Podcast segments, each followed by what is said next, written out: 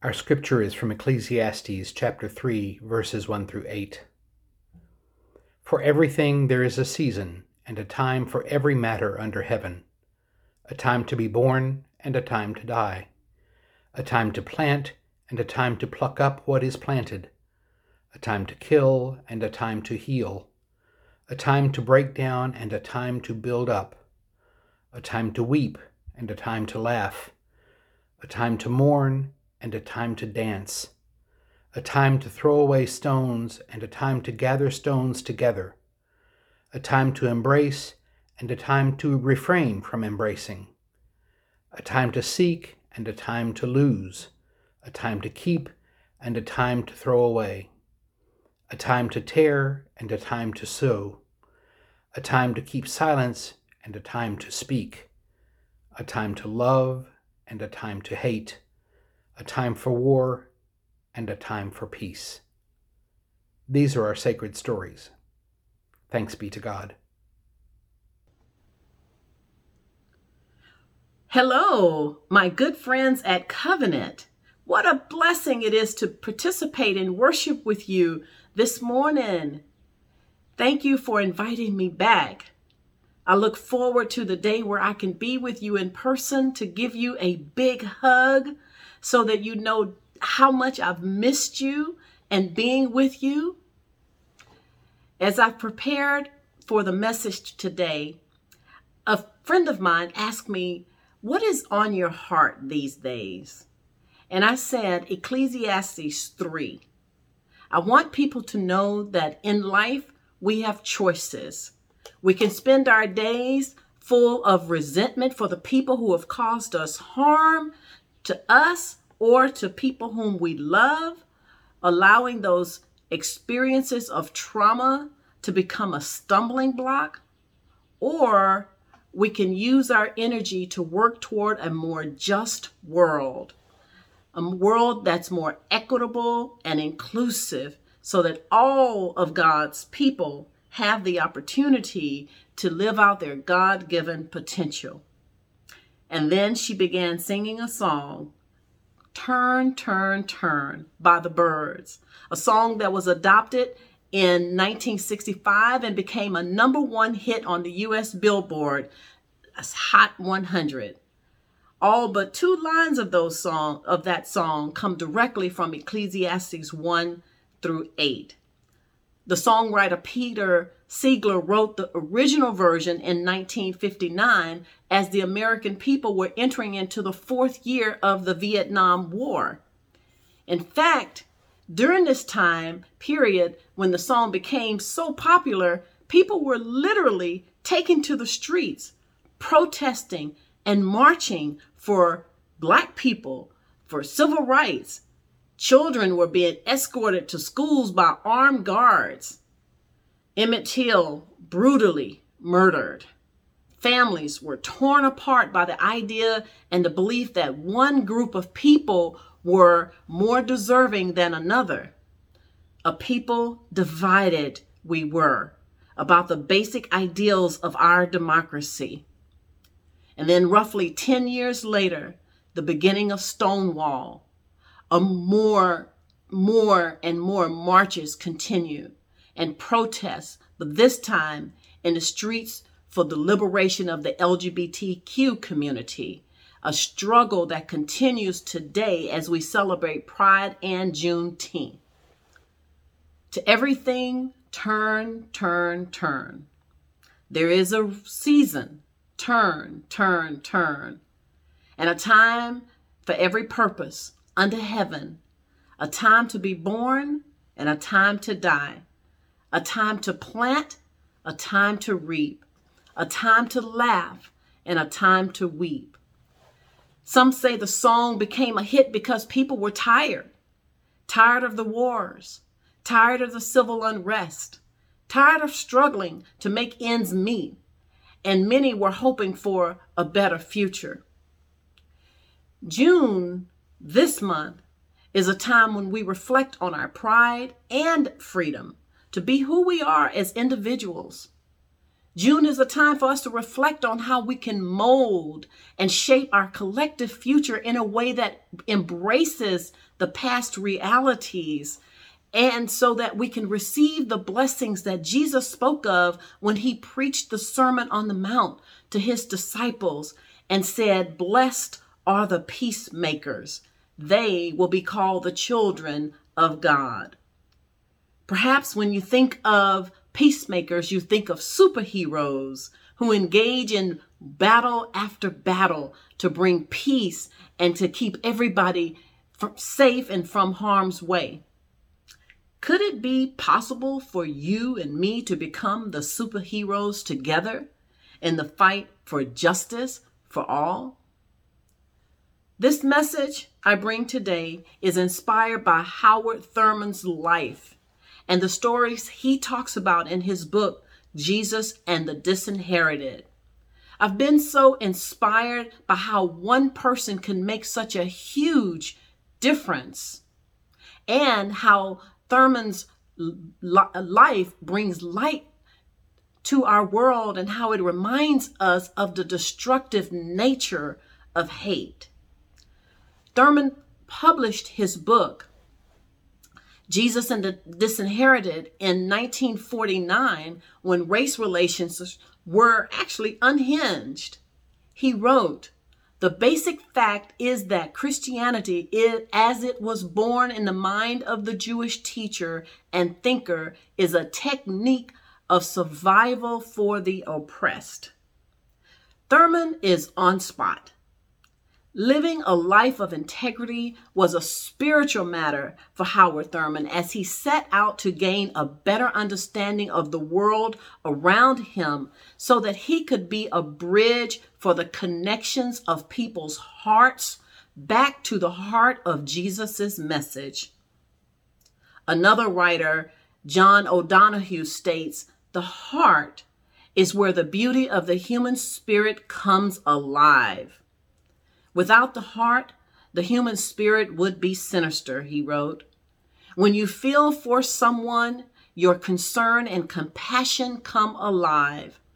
Without being able to feel, friendship and love could never be born.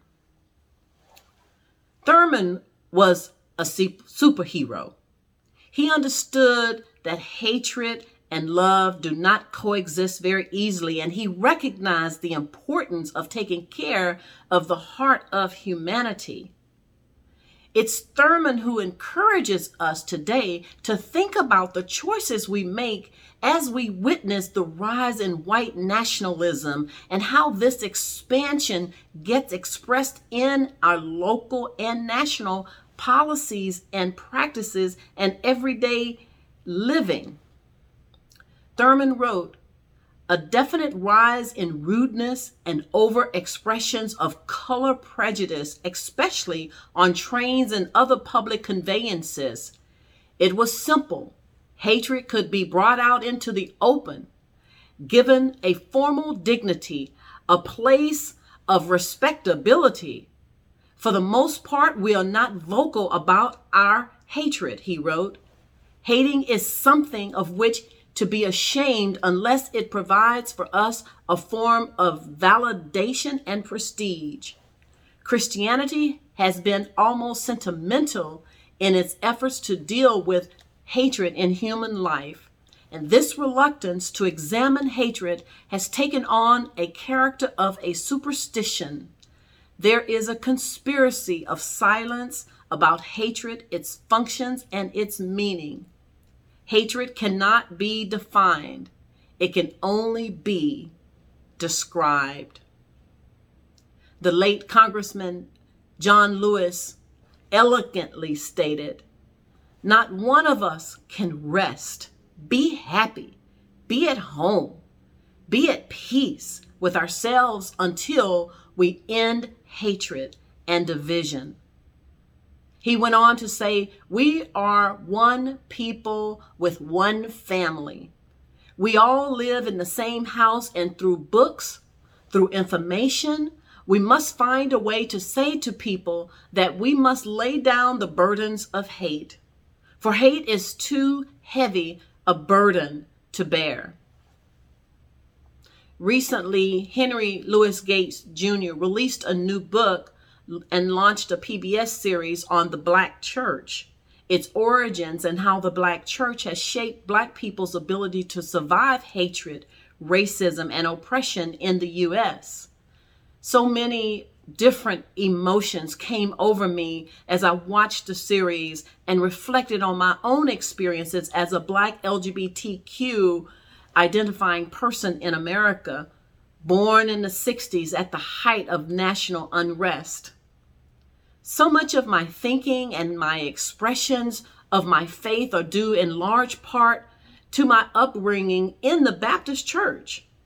And I appreciated the role that the church has played in equipping me with the tools I would need to overcome many adversities I've experienced. I was someone who studied the Bible like it was a history book, and I examined the contradictions and asked questions to seek a deeper understanding so that I could decide how to best live my life, no matter what challenges I faced or the traumas I have yet to endure. My experiences growing up in the Black church provided what I would call a foundation for my survival. And I will say to you that questions still remain about why some people choose to hate while others choose to love. On a pilgrimage to India in 1936, Thurman looked forward to meeting Mahatma Gandhi, who at the time was involved in the nonviolence resistance movement in an effort to secure India's freedom from Britain. Now, while he was in India, Thurman traveled across the region giving lectures about his work in the United States. And one person challenged him about his commitment to Christianity by saying, if the message of Jesus is so powerful, then why is it not changing the hearts and minds of Christians in the United States, particularly with regard to the ongoing oppression of Black people? Now, Thurman believed his purpose was not to defend Christianity as it was practiced in America, but to proclaim the message that Jesus taught about a message of healing and hope and caring for the disinherited people. A message that encourages us to love our neighbor, those who are different, the same way we love ourselves. Thurman taught that if hatred lives in our hearts, our inner spiritual self would be destroyed. And this is why he focused his attention directly on modeling Jesus rather than modeling Christianity. Thurman understood the difference. According to Desmond Tutu, when we see others as the enemy, we risk becoming what we hate. When we oppress others, we end up oppressing ourselves all of our humanity is dependent upon recognizing the humanity of others. Like Jesus, Thurman lived during a dangerous and tumultuous time. The people were kept segregated, denied basic rights to do to have good jobs and fair housing, and through Jim Crow laws, people were humiliated. The role of religious leaders and activists was to help people to seek, see themselves as someone who God cared about, made in God's own likeness, worthy of self respect. And Thurman had a profound influence on the civil rights movement and in its nonviolence approach as he, along with Reverend Dr. Martin Luther King, learned from Gandhi's success in India. Thurman had a finite number of days on earth to teach us to recognize our season. We can choose to spend our time holding on to bitterness and resentment, wondering what people are going to do to fix the problems, or we can choose to use our time to make a difference right where we are. And perhaps this is the time for us to show up differently. Showing up differently means listening. It means hearing the experiences of people like me who continue to suffer at the hands of racism and then use our gifts to make lasting change in the pursuit of equal justice. So many of our leaders of the civil rights movement and the LGBTQ movement understood that we had entered into a new season requiring people to speak out and to show up. Marsha P. Johnson in 1969 knew that it was her season to build community rather than to allow her community to be ripped apart.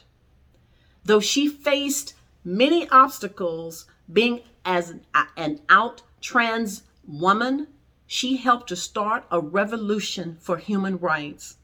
She said, How many years has it taken people to realize that we are all brothers and sisters and human beings in the human race? Johnson recognized that it was her season to speak rather than, than to be silent. It was her season to love rather than to show hate. Marsha Johnson stated, History isn't something that you look back at and say it was inevitable. It happens because people make decisions that are sometimes very impulsive and at the moment but those moments are cumulative results. The U.S. Senate recently passed a bill to recognize Juneteenth as a national holiday. And while acknowledging the significance of Juneteenth is important, we must also acknowledge that in these times, we are more than a nation of differences. We are a nation divided. Except that this time, we are not protesting a terrible war like the Vietnam War back early in the early civil rights days in the early uh, 70s. We are faced with a new reality, one where the one who terrorizes may live across the street from our homes. Watching the events earlier this year on January the 6th unfold on the steps of the U.S. Capitol, I saw people emboldened to display symbols of hatred, as though doing so is something to be proud of with no shame. I wonder, are we listening to the messenger who said, God makes the sun to shine on the bad and good alike? God's rain falls on the just and unjust.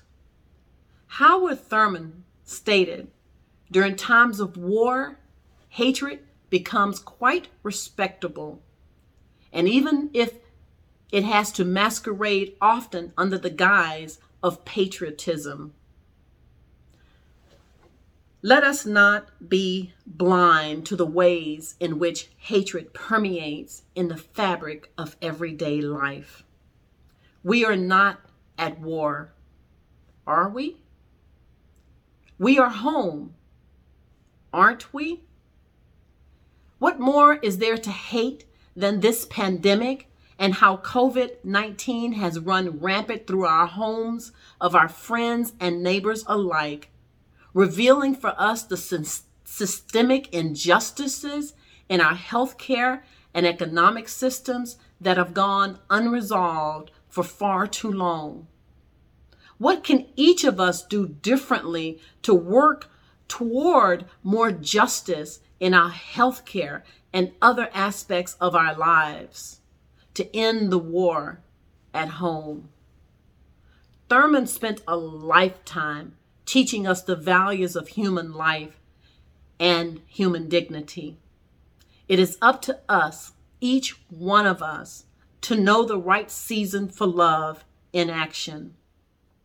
Is this the time to tear? And a time, is this the time to mend? A time to be silent? A time to speak? A time to love? A time to hate? A time for war? A time for peace? The Reverend Dr. Howard Thurman also stated Don't ask what the world needs, ask what you can, how you can come alive and go do it. Because what the world needs is people who have come alive. It's time for us all to come alive and confront the injustices we see in our neighborhoods and in our nation. Blessed are the peacemakers and the superheroes. Amen.